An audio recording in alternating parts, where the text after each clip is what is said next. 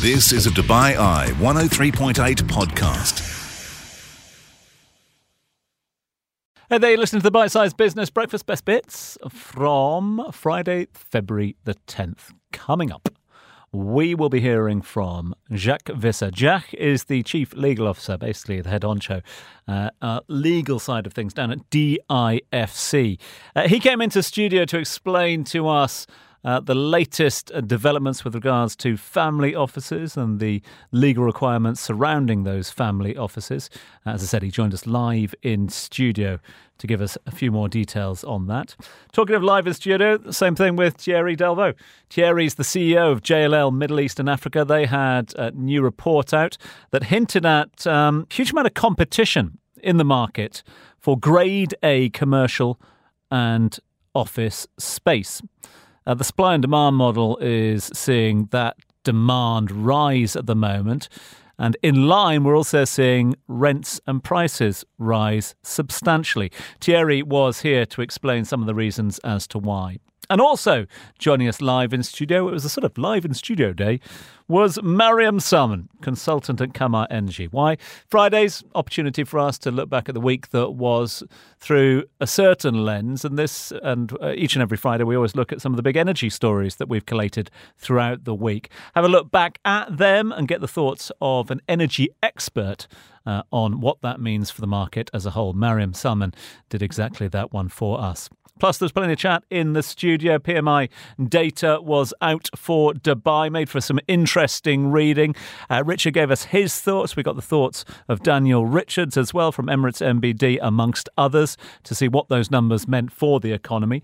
Uh, and Nadia Swan was in studio to represent the A R N news team, keeping us up to date with the developing story over in Turkey and Syria after the tragic and awful earthquakes rocked both those countries and the region as a whole earlier on this week. That is the Bite Size Business Breakfast.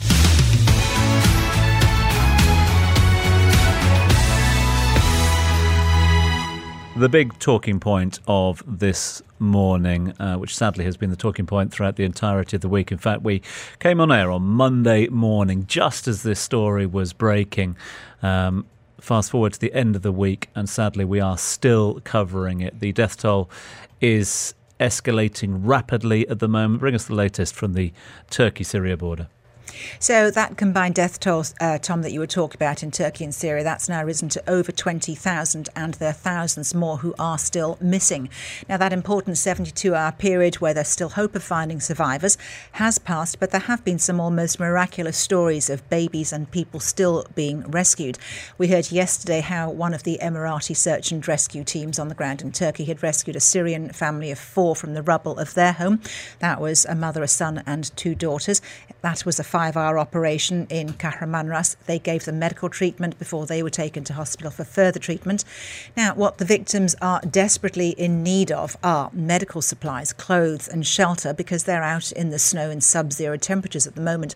It's going down to as low as minus five in many places.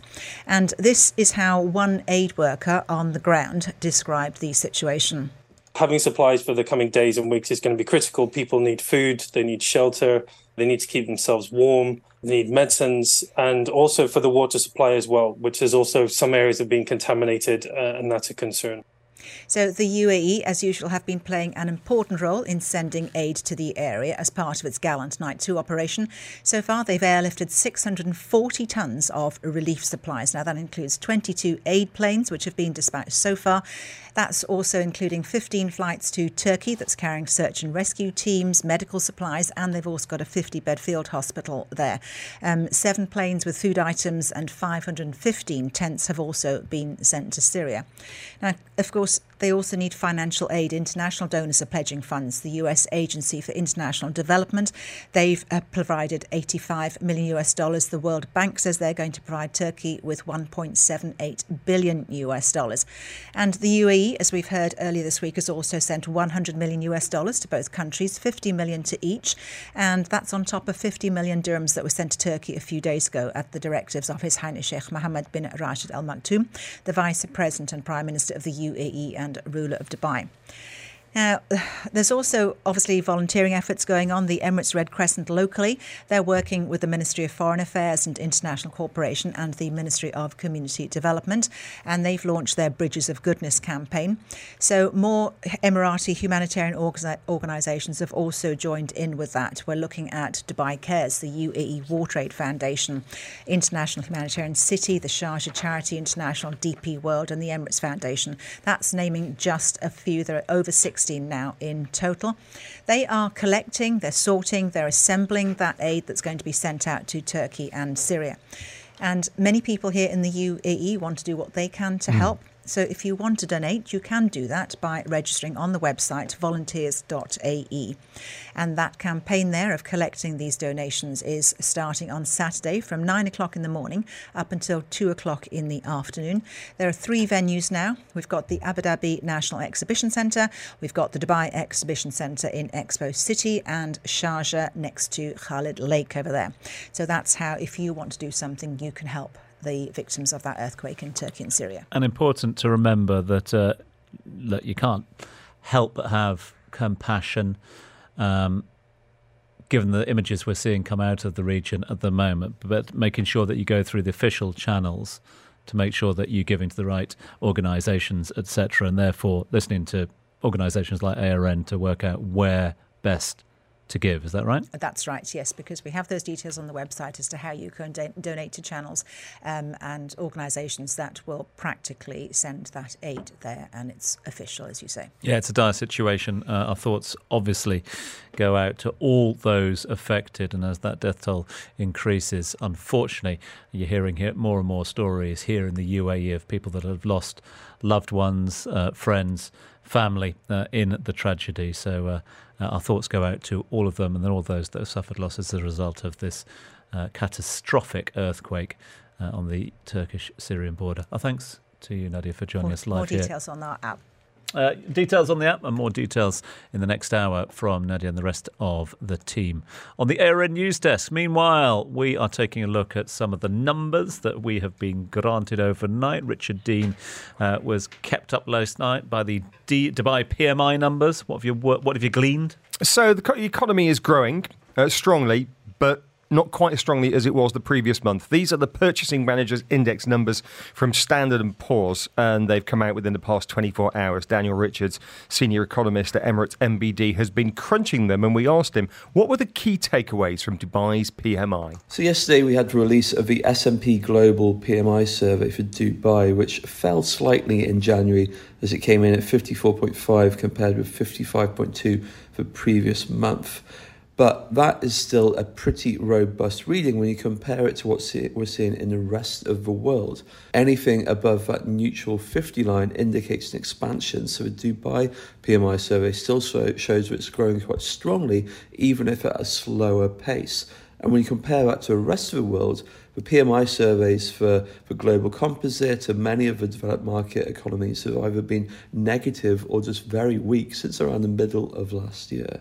So we are seeing a slowdown in the non-oil private sector, which is in line with our expectations, given that the Dubai economy is not immune from the headwinds facing the global economy at large. But our real G D P forecast of three point five percent this year, down from five percent last year, our estimate of five percent last year, that's still pretty strong compared to what we're seeing around the world, with the I M F's uh, global forecast for just two point nine percent. So that's Dan Richards on those P M I numbers. Strong, not quite as strong, but still strong. What about these office rent numbers, Tom, we wanted to know about?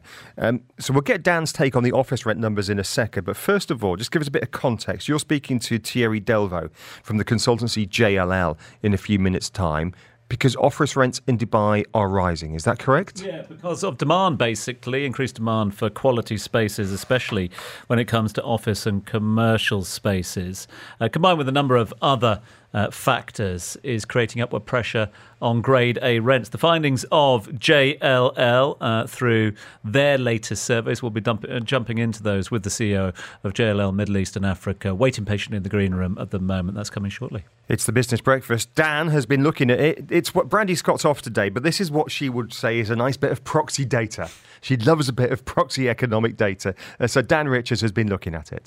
There's been especially robust growth in the price of renting office space in Dubai, with consultancy firm J L L reporting year-on-year growth of twenty-one percent in the fourth quarter for office rents, taking them back to levels last seen in twenty fifteen. Now, as with everything, this comes down to supply and demand, with part of the reason being a shortage of sufficient Grade A office space at present.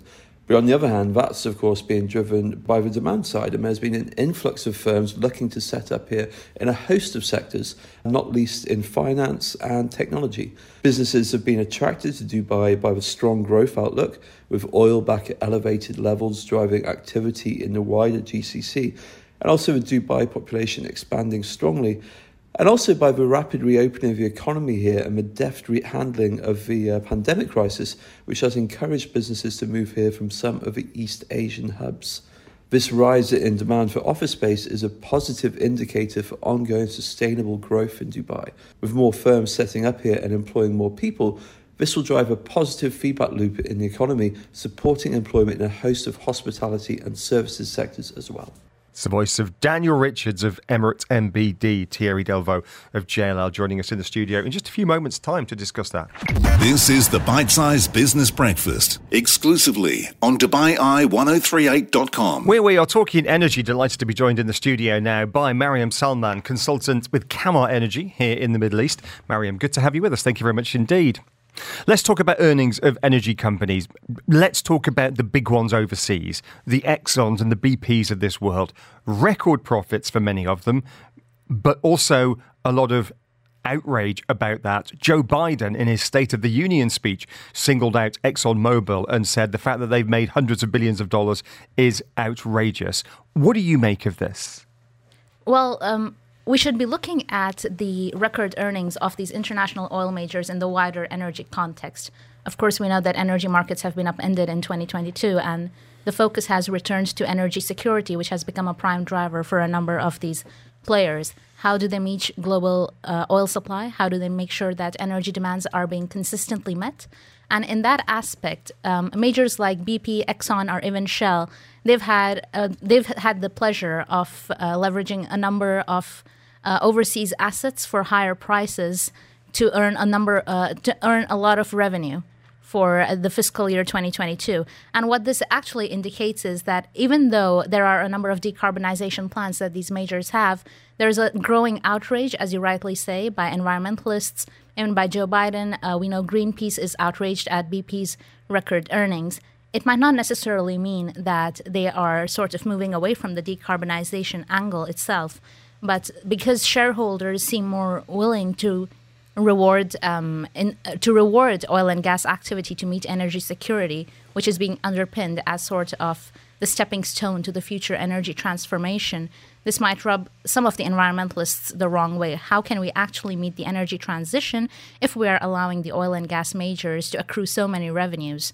But on the flip side, you could argue that to actually realize the energy transition, you would require those revenues from higher upstream oil and gas earnings to go into these businesses' decarbonization plans to actually realize them. We don't have as much visibility on the oil or energy companies here in the Middle East. We have some. Aramco, of course, is a listed company now. We haven't had their full year earnings. They will be coming in the next couple of days. The only one we've heard from in the U A E uh, that, that I can see is ADNOC Distribution. And that's more of a retailer, really, rather than an oil company. But, yeah. but what, what do we know about what's happening here? I think uh, a number of the national oil companies are now increasingly uh, looking at their distribution arms to sort of reduce their overall scope emissions. And uh, one important factor to take into consideration is that the distribution or the retail fuel arm can play an important role in the decarbonization of the transport sector. They could be, uh, they could encourage the uptake of uh, E V charging stations. They could provide e-fuels or synthetic fuels uh, in their infrastructure.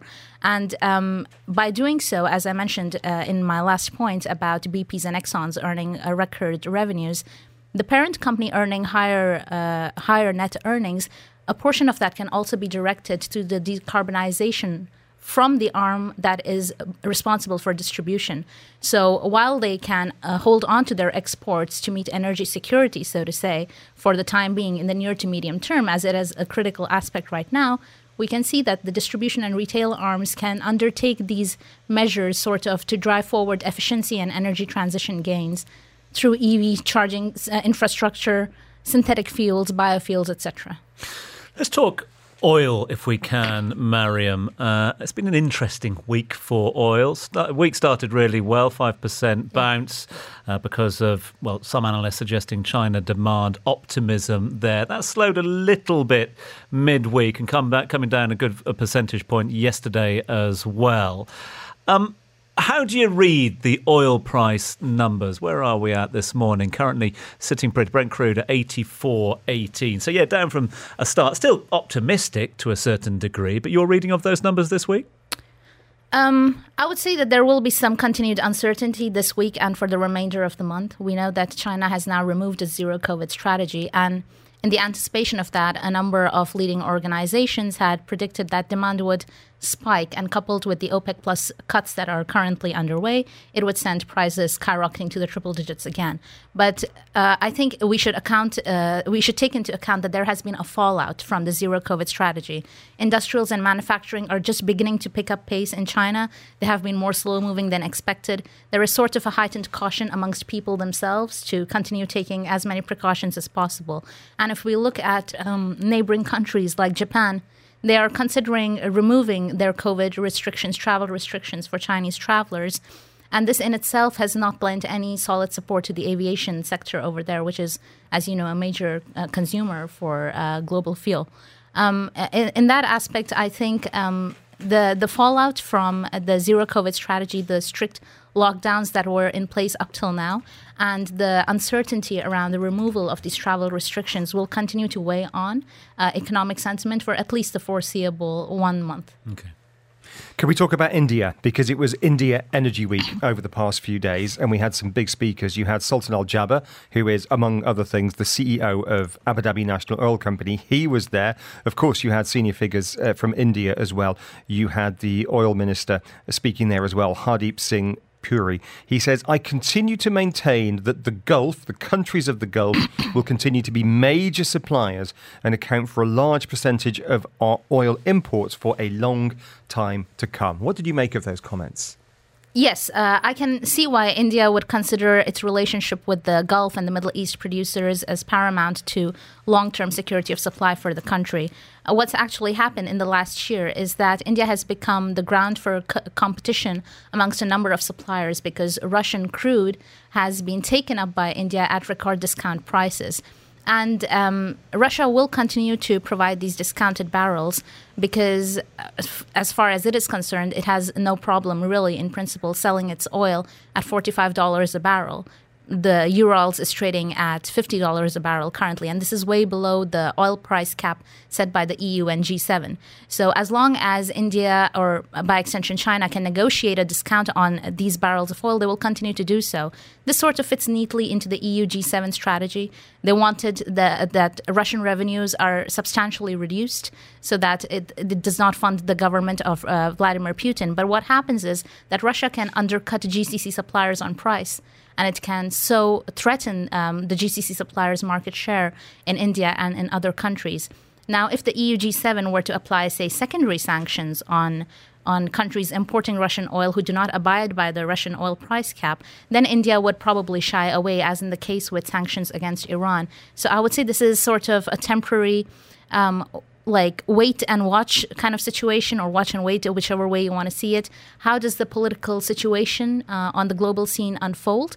And if sanctions are um, applied, secondary sanctions are applied on importers of Russian oil, and if r- the price cap on Russian oil ultimately fails, then would India still continue taking in Russian oil or prefer the more stable and reliable supplies from the G C C? Mariam, appreciate your time this morning. Thanks for joining us. Mariam Salmon, consultant with Kamar Energy, joining us in the studio. Thank, Thank you. you.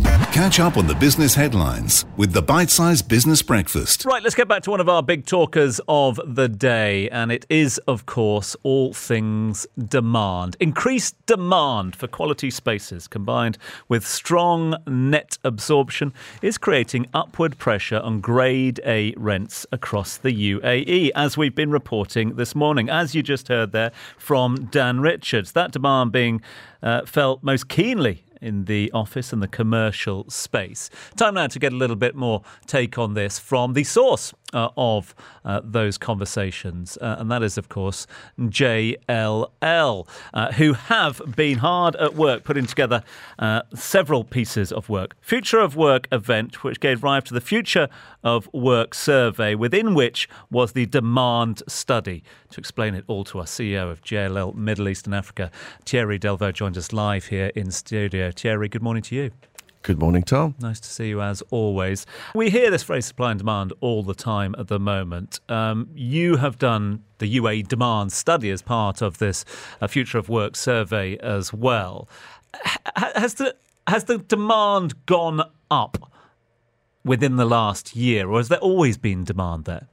No, no, no. The demand went up significantly because um, most companies want to have another office, because the office, which used to be questioned about two years ago whether it's needed or not, is now becoming the solution to bring the people back to the office. We've also seen an influx of new companies uh, entering the market in Dubai, hearing that the economy is booming here. So we had significant amount of take-up of companies that were not in Dubai before. So I don't get it, because not that long ago, we were all sat around this table talking about the fact that everyone was working remotely. We had shared workspaces, so you didn't need to invest into office space, et cetera. And that was going to be the future of work, but that seems to be changing. No, the future of work is is actually not... Um, the question is not whether uh, employees want to work from home or from the office. Future of work is actually delivering the flexibility that employees require. And today...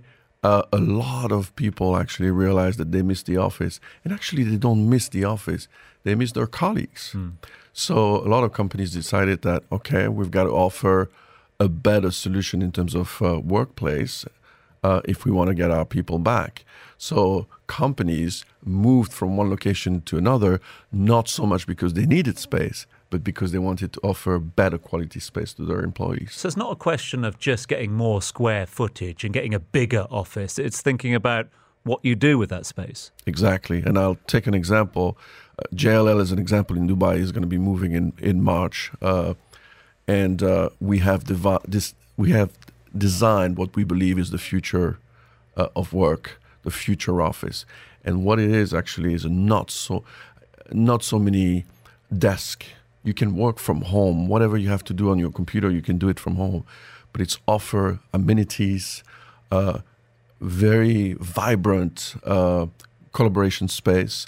So basically, a space where you come to meet with your colleagues or with your clients. Not so much a space where you come and sit and do your homework on a, on a computer. Dina, you've got a vested interest in this. Um, uh, you've got a keen eye for it as well. And having spent a number of years here in the U A E, is it? Are you seeing that shift change? Oh, could, could, I, well, I'll tell you what we see, because, yeah, Tom's alluding to the fact that, that my wife and I own an architecture firm, so we do a lot of office design work. But I tell you what, one of the things we do see, Thierry, and I'm, I'm, I'm interested to know if you do as well. On the one hand, yes, workspaces like that are the future. On the other hand, you still have quite a lot of people in professional services with quite a traditional mindset. I want my own office. And they'll go, yes, but. Yes, I get that whole thing about space and not having assigned desks.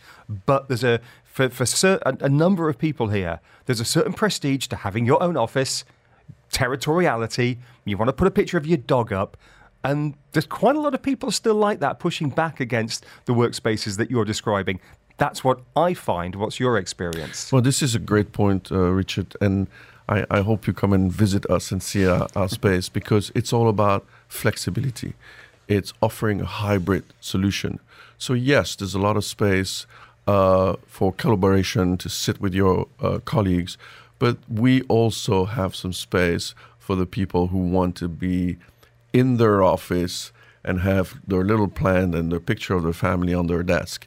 So this is what I call flexibility, is to offer different solutions for different kind of mindsets. So I completely agree with your uh, uh, with your opinion. Quick one about the money, if I can, as well, Thierry, because in line with demand uh, and the supply and demand issue at the moment, we're seeing rents rocketing at the moment. Are we going to, uh, are we likely to see any levelling out of that? Or are we going to see more and more people priced out of the market? There's no delivery of new space. So as long as we don't see more deli delivery of space in the market, we will see the rents going up. And today, um, officially, the D I F C made the the sixteenth worldwide ranking in terms, terms of highest uh, rental uh, market. Uh, Hong Kong still is the most expensive market in the world. Uh, Dubai used to be thirty-six uh, in twenty twenty-one, is now sixteenth on the on the world ranking. So it's one of the most rapid growth in terms of rental uh, levels. But uh, you will only see some leveling out of the rental levels once you see a significant amount of space being delivered, which thirty, is not the case right now. thirty seconds left, Thierry. Um, solution? Repurposing of ex existing space? Absolutely. It's absolutely critical. Um, we, uh, we were talking about A-grade space. Uh, the vacancy within the B category buildings is high. And usually people will go build greenfield, new development. Today, we need to repurpose uh, the B-grade space that is existing across the city, yes. It's always good to catch up with you, Thierry. Thank you so much Thank indeed you. for coming in. Thank uh, thanks. Enjoy your Friday. Enjoy your weekend as well. If you get a weekend at these days, you're probably here, there and everywhere around the region. What is a weekend?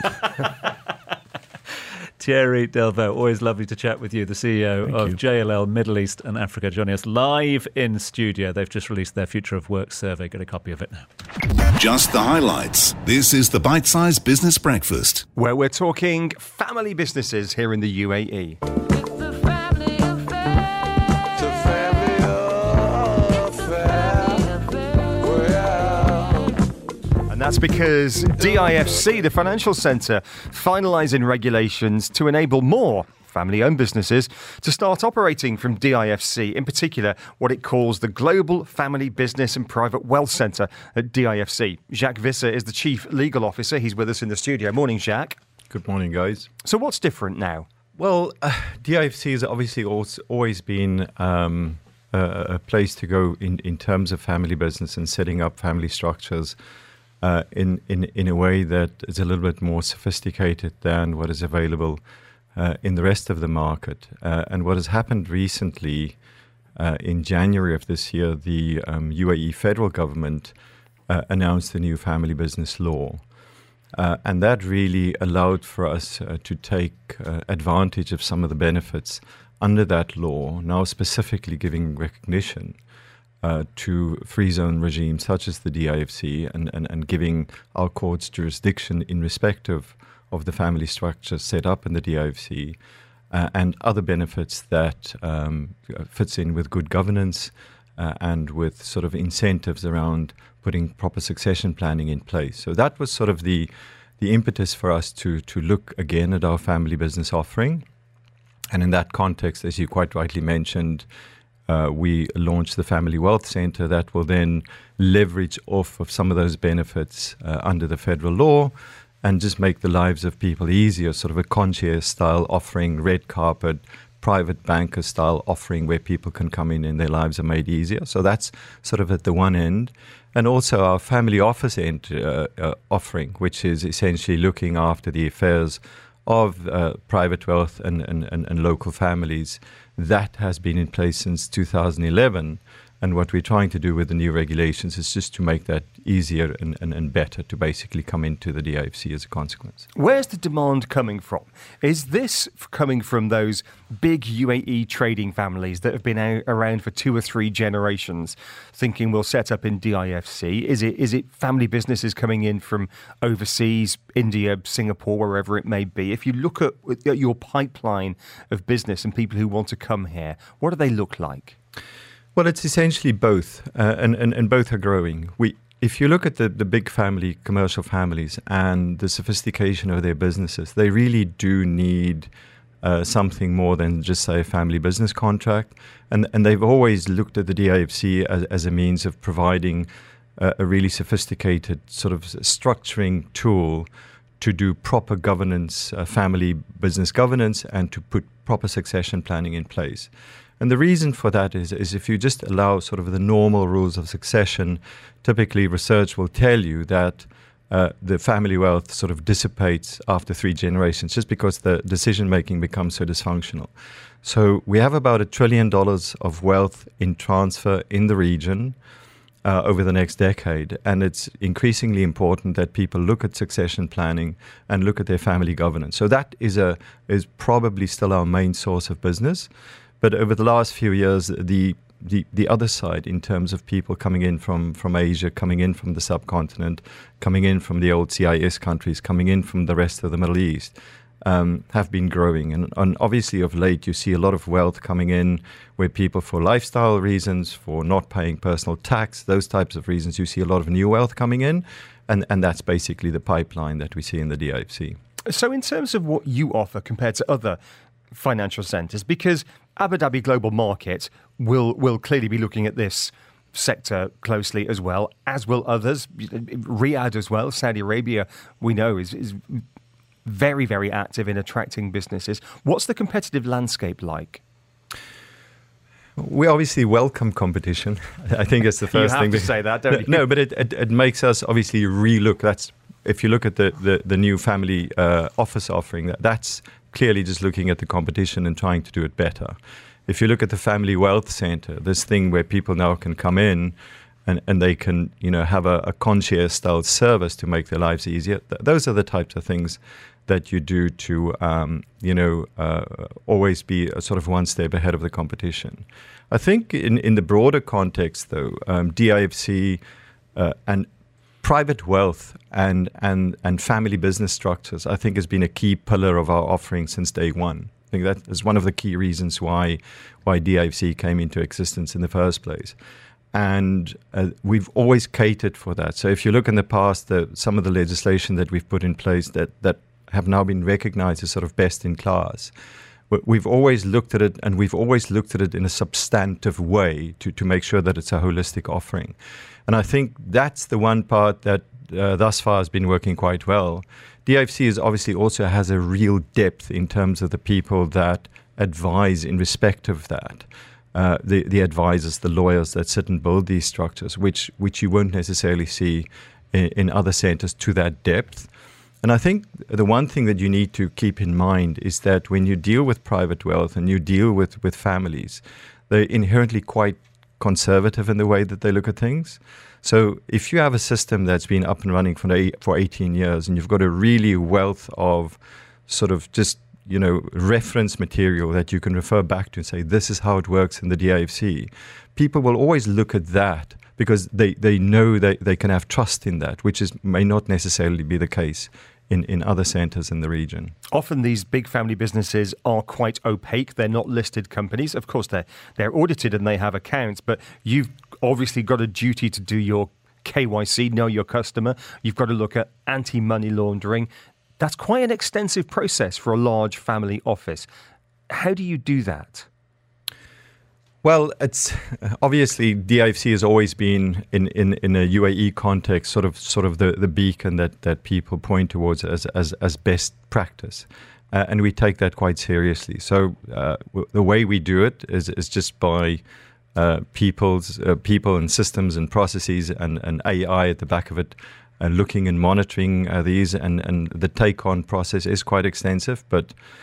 Uh, in this new way, under the Family Wealth Centre, you will at least have a, a person sitting there facilitating the process for you. And, and whether that then goes on to opening up a bank account for you or just managing the process for you internally, uh, to have somebody that sits by your side and taking you through that uh, will hopefully make the job quite easier. Last question. Will you help them get a table at Zuma on a Friday night? Uh, well, unfortunately not.